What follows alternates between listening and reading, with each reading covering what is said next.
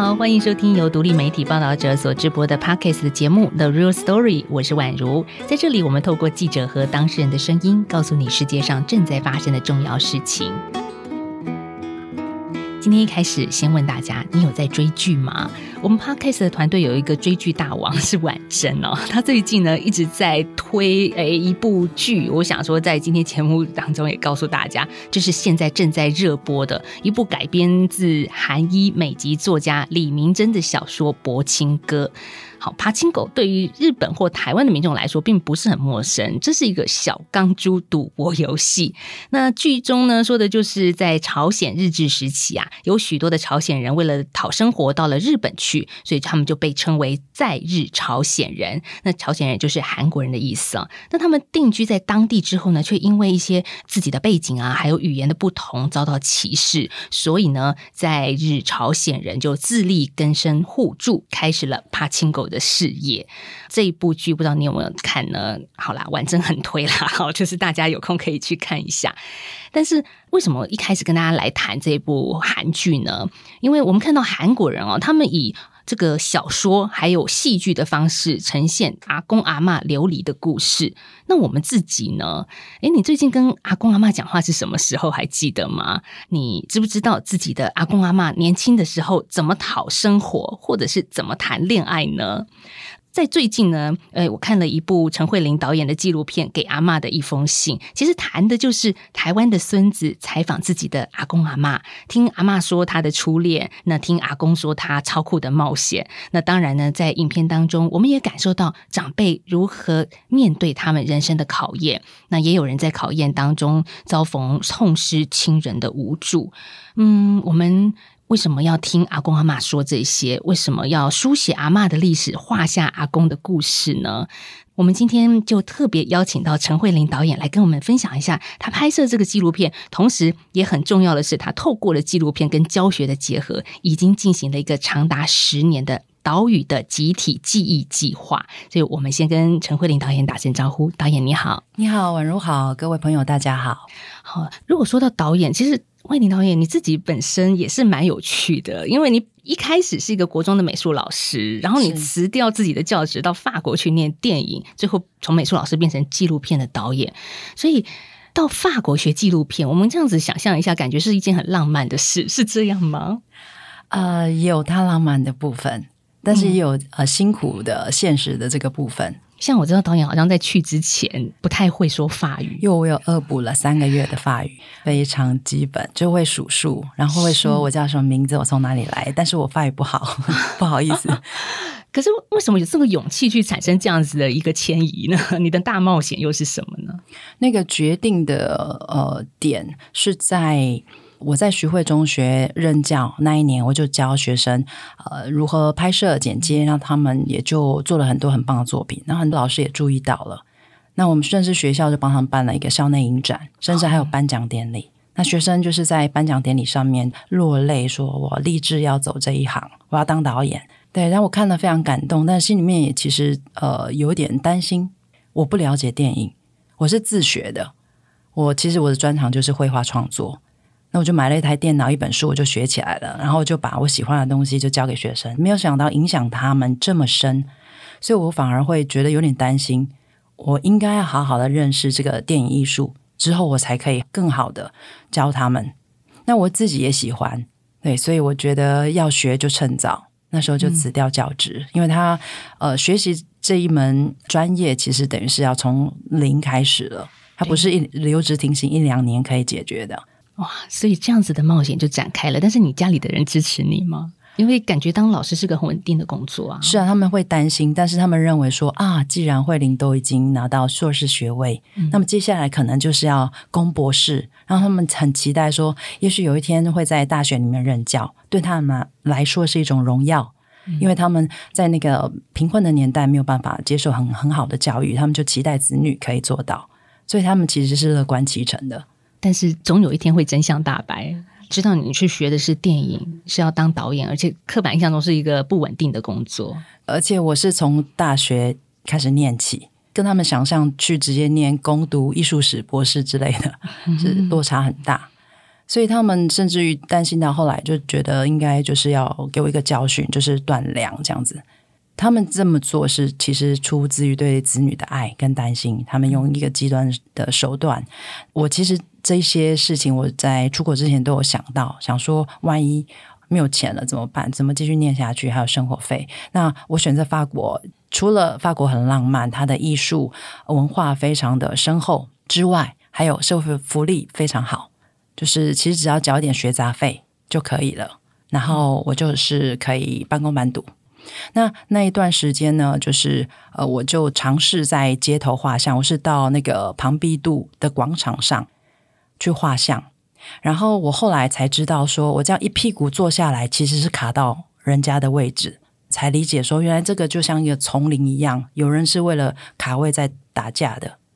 所以就是在那个广场上，都是都是一些画漫画的画家，他们会一直把我排挤到最边边这样，但是我还是争到一席之地。然后慢慢的就是在那靠自己为生，一张纸一支笔，我就可以生存下来了。然后我就赚到我的第一台呃摄影机的钱，嗯，然后缴了房租。那时候的感觉就是，我我要决定要做什么就是做什么，没有人可以改变我。然后那时候父母亲也慢慢的也接受了，他们知道也没办法改变我的心意。所以在法国大概拍了什么样的一些创作，什么类型的电影呢？其实，在法国哈，我花很多时间在生活，在交朋友。嗯，然后我不急着我说觉得我要做什么导演啊，我要做什么拍什么片，没有，我就先认识人。然后在认识人的过程里面，我会已经养成习惯，就是就是拿我的摄影机就记录我的生活。也就是因为这样子，我无意间呢拍到了呃一些很珍贵的画面。这些画面最后呢就被我做成了一部纪录片，片名叫做《通往天堂的信箱》。那么很多人就在问说：“那给阿妈的一封信，历时十四年的拍摄，你的起心动念在哪里？”我通常就会说。就是来自于通往天堂的信箱，我寄出了给阿妈的一封信。那这个信箱谁做的呢？是一个法国小男孩做出来的信箱。呃，那是在一个呃下着雨的清晨。那一天其实是呃我的寄宿家庭，他们对我很好，所以婚丧喜庆都邀请我参加。那这次我他们邀请我参加是他们的一个丧礼，一百零三岁的老妈妈去世了。那这一天其实是心情没有悲伤的感觉，他们是快乐的，在回忆母亲当时在二次世界大战的时候如何引领所有的孩子们去解救那些难民。隔壁有一个被炸毁的那个康城的居民没有东西吃，所以都四散到乡村，所以他们每天要整个村子要接待七八百个难民。所以他们就在回忆说，母亲那时候怎么教他们要怎么调度、要煮马铃薯泥等等的很多很多事情。然后他们在讲述的时候，就是有一种骄傲的感觉，就是我想要成为像妈妈那样子的人，我要继承她的精神。那个丧礼一整天下来，我就是听到好多故事。更难得是，就是隔天早上，我那个清晨下雨的清晨，我拍到了一个东西，大家都还在睡，那就我听到声音，我就出去看，看到马蒂斯。我刚提到这个法国小男孩，他就是在呃柴房那边用木头搭建一个，好像在盖房子。我就说哇，好漂亮哦，这个城堡，它还有一个十字架，哎，真漂亮，是教堂还是城堡？他说不是，这是信箱。我要让所有的人都透过我做的这个信箱，把信寄给曾祖母，让大家知道我们对他的想念，然后告诉他我们记住他所有的事情。我虽然没有见过他，但是。我都听到了这些故事，我要大家写信，从我的信箱寄出去。然后，一个十岁的小男孩在大家都在睡觉的时候出来做这件事情，他一个人默默在柴房盖那些东西。然后我那时候就确定说，我这样子一路接受这一家子的照顾，然后我无意间拍到的很多对话，其实都是我创作的素材。那做着做着呢，我就想说，这其实是可以把它变成一堂美术课。虽然已经离开教职，可是我还是有一种职业病，就是这可以变成是一堂美术课吗？这样的想法其实是留在我的体内的，没有办法克制自己。那我没有学生了，我就是回去找我的所有的好朋友，我的大学同学，我的我的老师，我还有我的学生，长大后变成老师，全部都是我邀约的对象。然后几年的实验下来，我觉得哎，可以。发展成真正的一堂课了，带学生创作，让他们回家找故事，成为一个有故事的人，然后让他们书写给自己祖父母的一封信，然后访谈，进行肖像画的创作。那慢慢的呢，我自己一个人的追寻，就变成了群体的追寻。等于是从一个马蒂斯这个小男孩通往天堂的一个信箱开始的一个起点。对，那其实我们也会听完导演刚刚讲的这一连串，开始反思说，我我跟阿妈的连结是什么？我们接下来听这一段，孩子们怎么样谈自己的阿公阿妈？我们有没有办法去诉说一个属于你自己的故事？我觉得这是一个重点。我们不会进，我们的历史没有带着我们去贴近人的情感。呃，如果阿公阿嬷他们有那么精彩的一个一生，但是我们从来没有想过要去问、去理解。阿妈是硬核混血，所以他就是从他的爸爸妈妈那边有听过很多的故事，他都会告诉我，所以我对他的事情其实也是知道的。可是就是因为这样的功课，让我重新再去。问起他这件事情，然后就发现他有许多，其实我还不知道的那件事。我阿公他的手臂上是“反攻大陆”四个字，就是烙印烙在上面，超帅。他的同袍就是可能因为战乱就死掉，或者是生病。可是我觉得我的阿公，呃，他真的很厉害，就是他可以在这么艰困的环境下面存活下来。在上上个礼拜的时候，我阿公骑到左营，结果忘记回家路怎么走。阿公，我想帮你负担你的那些痛苦，我想你可以活久一点。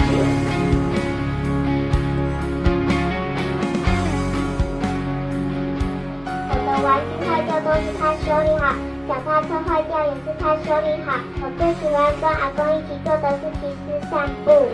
通过这次的作品，可以让之前所有的美好回忆，就是留在我心中。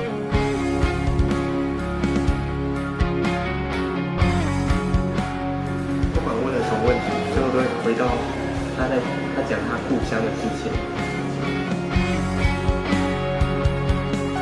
学校都在鼓励孩子们要往外去飞，但是他。永远永远都会去面对他需要回家。老师，其实我们提供了一个呃触发他们愿意跟爷爷奶奶接触的一个点。那当他们一旦触发进去了之后呢，其实他们就会感受，他可以因为更认识自己，更认识这一块土地，然后进而认同，甚至就是爱上。通过这样子人跟人之间的互动，去学会柔软，学会多元，然后尊重，然后去正视每一个人。岛屿精神，我觉得它是柔软的，我觉得是连接的、温暖的、有力量的。这是我们的故事，你们呢？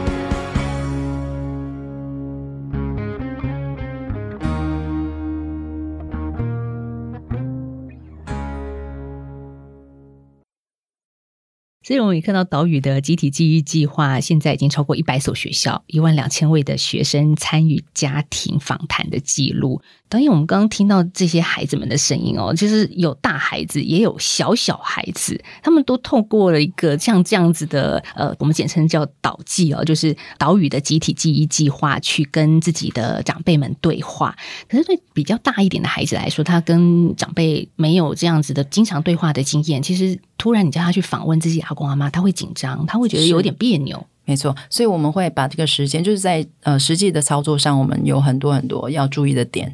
那就是时间要定在寒假过年回去，就一定会见到面。嗯，那很多孩子他们其实甚至在毕业的时候就会跟老师们联系，说要感谢老师提供这个机会，让他们跟爷爷奶奶、阿公阿妈们对话。因为世事无常，其实做完这个作业之后不久，长辈们就离世了。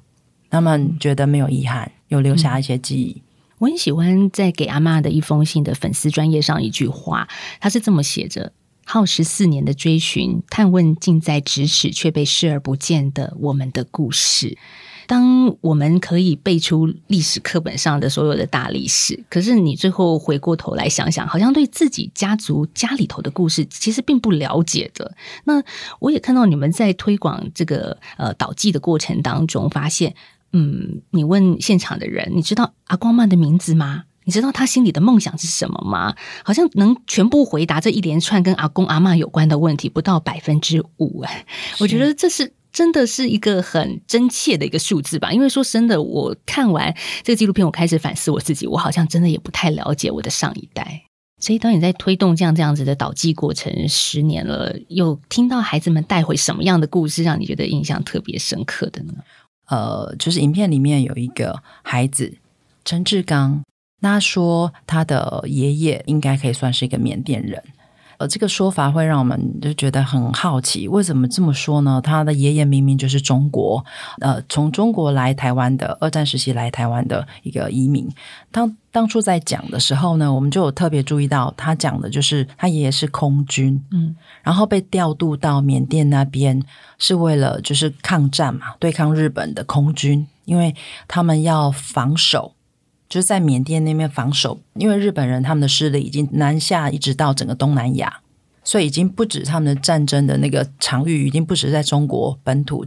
而是整个亚洲，所以他们会很担心，就是如果日本人是从呃印度那边进来，就绕进去的话，就会直接入侵到中国的西南方，所以他们就先在缅甸那边围堵。那我后来查史料，我才知道说，哦，原来这个是那时候国民政府他的一个策略，要跟英国的空军结盟，这个军队叫做中国远征军。嗯，那因为那时候国共内战已经开始了，所以很多人已经没有办法回到。中国他可能也没办法到台湾来了，那很多人就是滞留在缅甸，变成是一个孤军。那他爷爷的情况是，他其实是组长，但是下错命令，本来要在 A 山头下降落，他讲错了，结果他们那一小组就是在 B 山头降落。那所有的在 A 山头降落的那些呃同袍，全部都被日军歼灭了。因为他的不小心一个失误，结果他们就幸存。那他就跟他的战友们，就是在丛林里面求生存。哇，他们居然这样一流浪就是十二年，他一定是进入到缅甸社会，然后接受到缅甸人民的帮助。那他有说，他很珍惜，就是跟那个同袍一起在丛林里面求生存的那些回忆，然后还有在进到缅甸的那个他们的一些村落。然后接受帮助，他爷爷说，在死之前告诉他的儿子说，要把我的骨灰带到缅甸的国土，我要葬在那里。他的选择，他的认同，他心里面所最钟情的那个地方，竟然不是他出生的中国，但是他也没有选择他大半辈子度过的这个岛屿台湾，居然是短暂停留的缅甸十二年的缅甸。那一定是在那里发生了很多让他永生难忘的跟人的交流。所以，对于一个流离，特别我们上一代颠沛流离过后的这一些长辈来说，什么样的记忆留存在他的脑海是深刻的？可能孙子辈根本不知道，也不清楚，就觉得很多是理所当然的事。如果我们没有去问的话，我刚刚给阿妈的一封信纪录片里面。被拍摄者有本省人、外省人、客家人、原住民族，其实什么人都有啊。导演在你一开始想登高一呼说我要进行这样的拍摄的时候，你怎么找到这些人的呢？因为我看到一个很有趣的过程，你还曾经登报过。对对对，就有人跟你做回应嘛？登完报纸有登完报纸，谁来报名呢？就是呃斯卡罗族的那对姐弟，就是潘文杰的直系血亲。就是潘明妮、潘云任这对姐弟，他们其实想要知道的，就是说他们的祖先斯卡罗族的祖先，那他们想要知道先祖们当初南下迁徙到呃南台湾，甚至就是跟整个台湾族合并，他的祖先潘文杰就成为十八番社的大头目。那这个迁徙路线在一开始根本就是一个冒险，因为没有人走过这么远的路。他们不知道这个岛屿一直往下走会到哪里，那没有路就这样开出一条路。他们想要知道，就是逆向走回去，所以他们就是从南往北走，走到最初的起源。所以那条路其实就是如今我们称之为阿郎伊古道。对，那时候我他们跟我说我们是斯卡罗族，我还不知道斯卡罗族是什么族，还不了解。但是我就觉得，嗯，很棒，他们要寻根，当然好啊。然后就是陪着他们去访谈，然后走了阿朗伊古道，嗯，就拍他们了。那其他的拍摄者呢？他们是怎么来的？像比如说那个何思莹到东北去找呃外公的足迹，就是从脸书的真被摄者的这个计划，因为邀请年轻人去做艺术创作，然后以家族记忆为题去进行艺术创作，那他就来报名了。那他的话就呃跟拍六七年，所以他们的他们家人就是会看着我从一开始的最阳春的那个摄影机。然后一直进化，进化到最后用四 K 的摄影机、数位摄影机去拍。那这个何思莹这个主角呢，他其实呃，就是跑到中国东北，尤其是沈阳这个城市，他去那边旅行，因为他要帮他就是已经没有办法呃有行走能力的外公去做这个旅行，因为他外公曾经在他年轻的时候，十七岁的时候，独自一人搭着大船，然后就到东北。因为他要在那个地方求生存，因为那个时候东北其实是就是日本人建立的一个政权，叫做满洲国。他在台湾因为战争的关系，所以很多米粮都被征召，人们都吃不饱。他那时候青少年很饿，每一天都很饿。他觉得他他要活下去，他想要找工作，然后他都听说很多台湾人都跑到满洲国去了，然后生活过得不错。所以他也想去，一个人就搭着船就去了。然后后来他就是呃去考那个司机，他就拿到驾照，开始做生意，就这样子当司机先生，然后再过很多名人，就在那边呃生活了好几年。所以他的外孙女呢就很想要了解他这样子一路这样过去，后来甚至于。在那个战争爆发，要很多台湾人就是要逃难回到台湾。那整个迁徙的路线，他是怎么走走过来的？所以他就完全顺着那个路线去旅旅行。那我在那个过程里面看到的一个很可贵的、很动人的是，他就把外公的这个头像呢，就是把它粘贴在一个卡片、计程车卡片，而且可以折叠、随身携带。他就放在他小包包，然后出去要跟人家交朋友的时候，就把那个掏出来，这样一折叠一翻开，就是一个很鲜明的图像，一个计程车司机就从他的车机探出头，这样子很可爱的。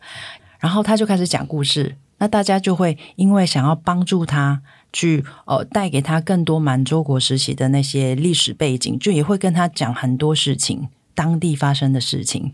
那个头像就是他的爷爷，然后一直就是一个意象，就是他把外公带回了他年轻的那一段路，沈阳满洲国的故事。对，当他把那个呃大卡片就带回来给外公看的时候，其实都已经因为淋过雨，然后所以就是斑驳了。我们知道他经过了一趟很长的旅行，回到家乡又带给外公看，然后他就跟外公讲了很多很多他听到的，然后他收集到的很多史料，买到的书，尤其是跟外公分享说，我。交到很多好朋友，所以岛屿的集体记忆计划到底对于曾经参与过的年轻人带来什么样的一个影响呢？我们接下来来听一段吧。这是现在正在读大学的蔡炳昌，他也是在这个纪录片当中的被摄者。现在他已经读大学了，记得那时候被拍的时候，他才高中二年级。我们来听他怎么样来回忆这一段，他进入了这个计划，而且后续对他的一些影响。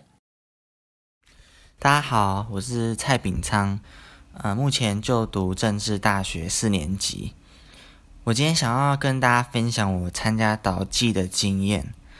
呃，当时我高中二年级，其实很少跟阿公阿妈聊到他们以前发生的事，所以当慧玲导演到我们班上，跟我们说要去收集长辈的历史记忆时，我其实觉得有些紧张。后来我拿着纸笔坐在我阿公旁边，问他还记不记得小学发生的事。结果他跟我说，从他家走到学校要走六公里，而且小一到小六没有穿过一双鞋。当时的某一天，美军的轰炸机经过他住的地方，那个时候我阿公还是个小男孩，趴在一旁的防空洞里。他说：“他有一瞬间与坐在战斗机上的阿兵哥四目相接。”我听到这边已经出了神。其实高二的我都不知道自己跟阿公有没有办法看着彼此的眼睛，好好了解对方。甚至是一个阿兵哥跟一个小孩，那道教会的目光，到底是一个理解的可能，还是深深的绝望呢？总之，当时还是个高中生的我，由于缺乏足够的深度和同理心，也忘记问阿公的心情究竟如何。但因为这次的经验，改变了我对历史的看法。因为还是高中生的我。原本总觉得台湾的历史常常是让人愁眉苦脸、沉重万分的，但事实是，当我阿妈插进来聊阿公当兵的时候怎么追他的时候，我才发现每个人的身体里都还有一个小男孩、小女孩，而他们童年的眼睛里所看见的事物，往往是最纯粹、最直接的。这个计划也使我在大学期间更有兴趣去了解韩国的转型正义，也接触到其他不少电影。我从前觉得自己生长的时代并没有什么精彩的故事可讲，但其实这样的想法过于幼稚，而这样的幼稚或许是因为缺乏对台湾历史记忆的认识。我想接触岛记是打开。我对生命记忆的珍贵认识，也让我发现身旁的人都值得你好好坐下来跟他聊一聊他们的故事，或说一说你自己的故事。蛮感人的，可以再聊聊那个感动是什么吗？就是他自己去发现了呃这一切的意义，这个内容、记忆的内容以及他对记忆的看法，是由他诠释出来的。然后他也把自身这个故事的追寻的这样子的经验扩展到他对他者的好奇。嗯，他刚刚在结尾的时候，他说，甚至于我们身旁的任何一个人，有机会的话，我们就是坐下来聊聊天啊，聊他，聊我自己。就是他是拥有倾听的同理的能力，然后他有办法在这个倾听里面去记录一些人的故事，并且加入当代的观点。所以我自己在看这个纪录片《给阿妈的一封信》的当中，我自己觉得很震撼，也很觉得导演竟然可以发掘这样的故事，谈到一个阿公他藏匿了他逃逸的哥哥十八年。当然，那个背景是在一个白色恐怖的时期。是这个故事是我的历史老师戴丽桑老师告诉我的。那其实台湾历史里面有发生过很多很多很多这样子的故事，但是是有待挖掘的。所以那时候刚好是我开始入校去收集各各式各样的各个不同族群的故事，然后我就平均呢一两班就会听到一个孩子跟我说，他的爷爷或者是奶奶、阿公阿妈，呃，小时候曾经亲眼目睹二二八或历经百孔时期的一些记忆，他们自己本身不是受害者，但是他们周遭的人是受害者，所以他们是见证人这样子的一个记忆。我去找戴丽桑老师，我去跟他谈说：“老师，那这些事你可以不再多告诉我一些？我想要了解。”然后他就跟我讲了这个施物贞自囚事件这个这样子的一个事情。那我就去联系张延宪教授，他他告诉我说，他愿意牵线让我认识这些家族。所以对我来说是好像吃了一个定心丸一样，就是有人愿意协助我。虽然我心里面是有点怯懦的，因为才刚刚发现有这样的一个事情，可是我马上有机会了，我可以去访问他们了。可是我从来没有经验，然后这些是呃受过创伤的人，我该怎么问呢？但是不管怎么样，我都觉得嗯，我还是要做，还是要硬着头皮下去试试看。施如珍自囚事件，施如珍嘛，他是一个左派的青年，对。然后他为了躲避当权者，当时因为他涉及到一些这个读书会的事情嘛，对他其实接收到那个共产主义思想是在日治时期的时候，嗯，然后那时候呃书店都是买得到这些书，所以他其实在这个时候思想上被启蒙的，是台湾本土的共产主义者左派的理想青年。但是也因为这样子，所以他被这个通缉，通缉。然后如果被抓到，可能就没命了。所以他怎么样去盖一个围墙？盖墙的人呢，就是施武珍的弟弟施武昌先生。呃，施武昌先生呢是很愿意去讲这一段故事他想要把这样的事情就是流传给下一代知道。但是非常遗憾的是，我无法去争取到他们的孙子辈去访谈施武昌先生。那我可以想象，就是他们对这件事情是排斥的、恐惧的、受过伤的那种状态，他们不愿意后代再知道任何一丁点这些事情了。对啊，弟弟也就是施先生，他也在自己的厨采访那里，然后盖了一面隔小小的隔间，让让他哥哥住在里面。迄阵啊，秘伫迄内做时，又叫我传一支。呃，一支迄落小刀啦，伊讲若毋拄好去哦，迄治安机关发觉哦，伊就绝对要在内面自杀。自由是精神上做自己的主人，啊，较无自由，你着变做何做？台湾咧讲讲是家里人啊。可能有当时一礼拜，有当时两礼拜啦。啊，你是我若有放假时，才甲放出来。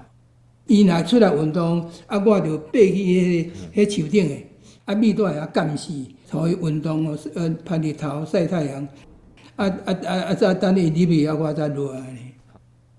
我会记得，阮我诶母亲有甲甲迄囡仔讲讲，恁恁恁爸爸呃走去外国，还是走去倒出差安尼甲讲。每工拢着爱写算创饭互伊食咯，啊，迄阵啊你。无回使，原来袂使。啊，迄阵也是着我囡仔较大汉咯，千交代万交代，我这这袂使泄露泄露，清神啊！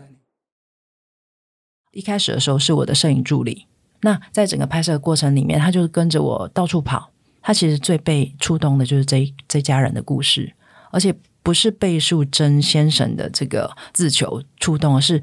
他弟弟想要保护他，可是同时是拘禁了自己的哥哥的那个整个去守住哥哥的那份心，他被这个手足之情感动，所以他就一直跟我聊他的想法。那我后来想说，哎，他其实真正有意愿可以做这件事情的，就是许志汉呢。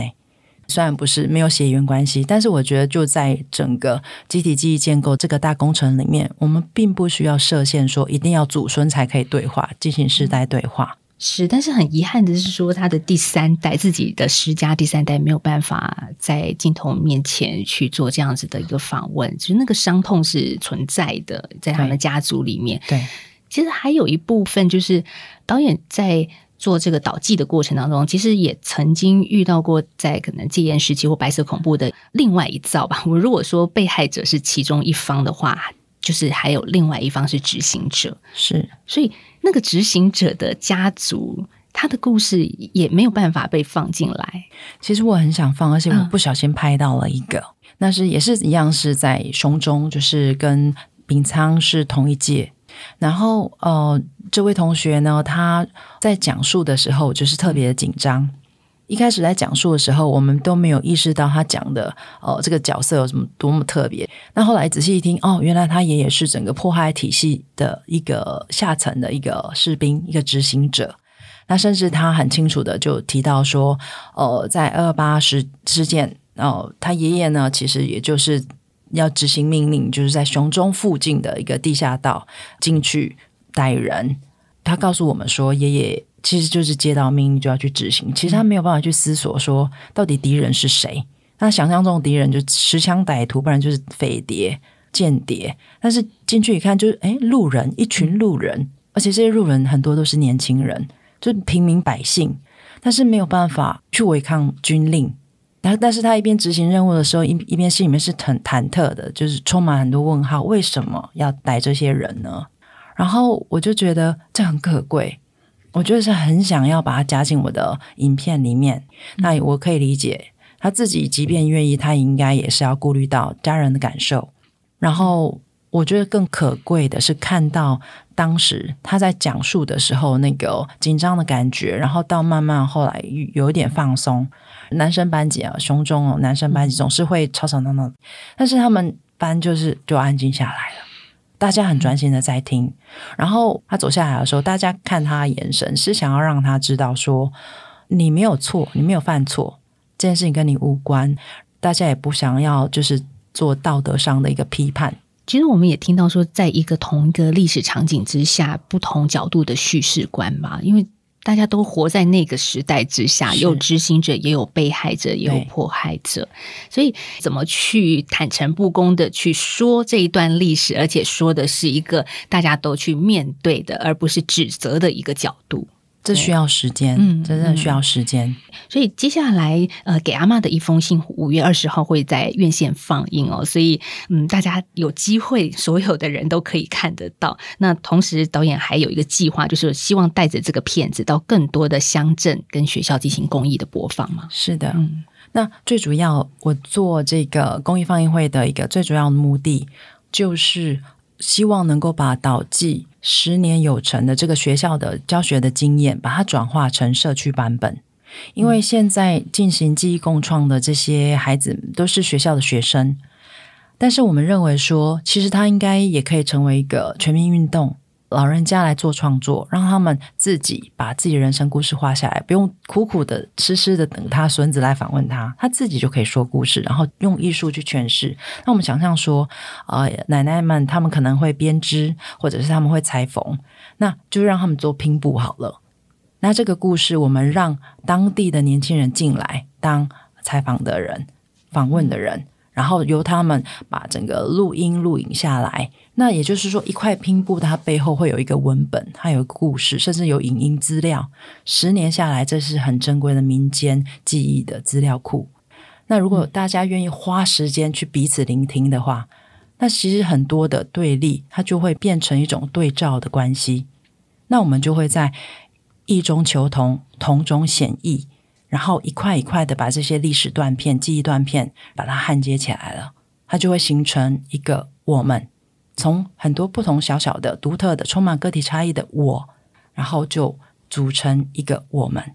组成我们之后，也是一种凝结面对未来的一种勇气吧。我觉得它是一种传承的概念，也是一种实践。哎，是我今天听陈慧琳导演的一个分享，我突然有种感觉，好像是我们在跟时间赛跑，因为很怕时间太久，我们还没做，阿公阿妈就老了，也忘记过去曾经珍贵的一段这个历史。那这个历史它不是所谓的大历史，是庶民在历史当中的喜怒哀乐，这是很纤细的，需要被记录下来、被认识的一段。是的，我这十四年的这个拍摄，其实就是有一种跟时间赛跑的感觉。那有些是我来不及去拍到这些老人家，他们就离世了；有些是他们参与过，但是他们来不及看到这部片，嗯，被制作完成就离开了。呃，这部片呢，其实有被摄者里面有五个老人家已经去世了，所以给阿妈的一封信，这不但是唤起大家对过去记忆的集体保存，也是一种对抗遗忘的行动嘛。我想也是很重要的一种社会的对话跟思考。谢谢导演持续在推动，我们期待下一个十年。对，然后最后想要嗯，就是跟大家分享一个消息，就是我们为这个公益放映会做集资。那这个集资呢，现在是在挖贝平台。呃，只要大家打上“挖贝”跟“给阿嬷的一封信”这个片名，就可以找得到那个募资的连接。那阿嬷的“嬷”是那个妈妈的“妈”，是那个女字旁，母亲的那个妈妈，这样子。也希望大家有机会在这个世界各个角落看到这个纪录片，但是这背后需要大家的支持才有可能让这个给阿嬷的一封信继续的做下去，还有岛屿的记忆继续保存下来。我们谢谢陈慧琳导演今天接受我们的访问了，谢谢，谢谢，谢谢大家。好，也谢谢你听到了最后，希望你也开始行动，成为阿公阿嬷的访问行动者之一。那也欢迎你跟我们一起来分享你自己家族的故事。报道者是一个非盈利媒体，仰赖大家的捐款来营运。欢迎透过 s o n App 小额赞助，或者是到报道者的官网定期定额的支持我们。如果你觉得这一集节目对你有帮助的话，有感动到你，也希望你能够多多将报道者的 Podcast 分享给更多人知道。谢谢你的时间，我们下次再见。